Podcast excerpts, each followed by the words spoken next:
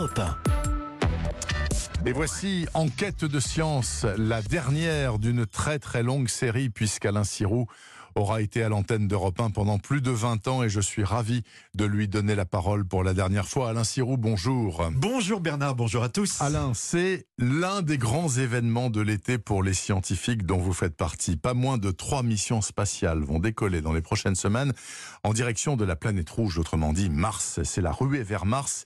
Elle est lancée au moment où l'astre va s'approcher au plus près de la Terre. Enfin, on va pas pouvoir le toucher à la main quand même. Hein. Qui s'apprête à partir? Alors, je vais vous surprendre doublement Bernard en vous disant que le premier pays à s'aligner sur le pas de tir, c'est les Émirats Arabes Unis. Ah oui, ça c'est une surprise. Eh ben, et, que, et que leur équipe scientifique est majoritairement composée de femmes. La mission s'appelle Mars Hope, donc l'espoir, et devrait décoller du Japon le, le 14 juillet au soir. Et elle a trois objectifs. D'abord, comprendre pourquoi Mars a perdu une très grande partie de son atmosphère. Ensuite, fêter les 50 ans de la création des Émirats.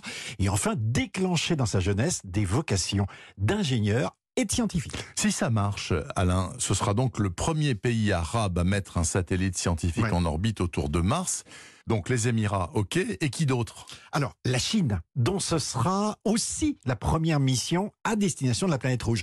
Et elle entend bien fêter à l'arrivée de cette sonde l'an prochain le centenaire du Parti communiste chinois. Ah, ça, va très symbolique. ça va être raccord. Mais là, on change de dimension puisque la mission Tianwen, qui veut dire en chinois question au ciel, embarque dans la même fusée un orbiteur et un atterrisseur qui doit déposer un petit rover sur Mars.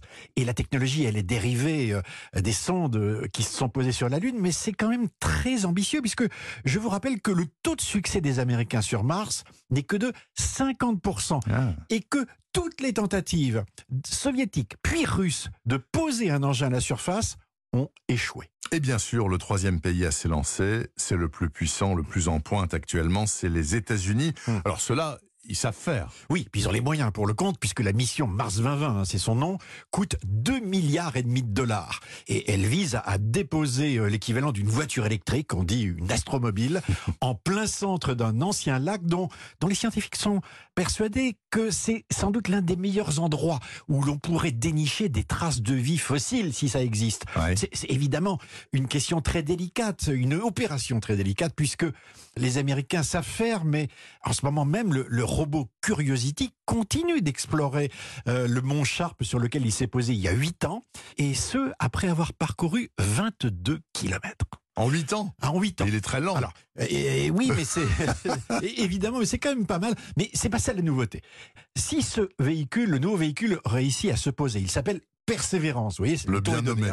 Il va collecter des échantillons de sol, les mettre dans des tubes, comme des éprouvettes, qui seront scellés puis déposés sur le chemin du rover en trois tas distincts avant d'être récupérés par un autre engin quelques années plus tard. Mmh. Donc oui, vous l'avez deviné, on veut ramener des échantillons sur Terre, mais euh, pour ça, il va falloir enchaîner trois missions. La première, donc, qui les collecte, la seconde, qui les place dans une mini-fusée pour les mettre en orbite autour de Mars, mmh. et la troisième qui les capture et les ramène sur Terre. En tout, ça fait 500 grammes qui sont attendus pour 2031. Euh, bon, en passant, ça fait quand même 20 millions d'euros le gramme.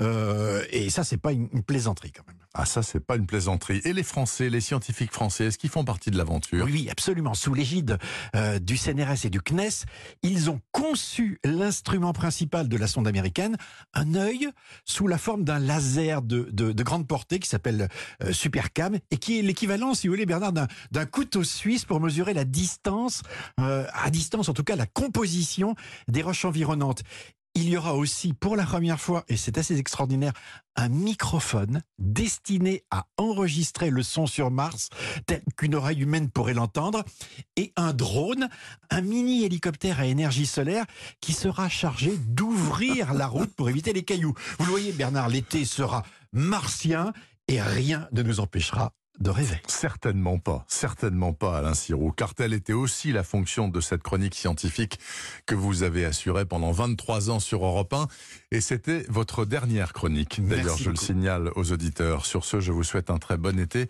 et merci d'avoir partagé ce micro pendant deux ans avec moi, Alain Sirou. Merci.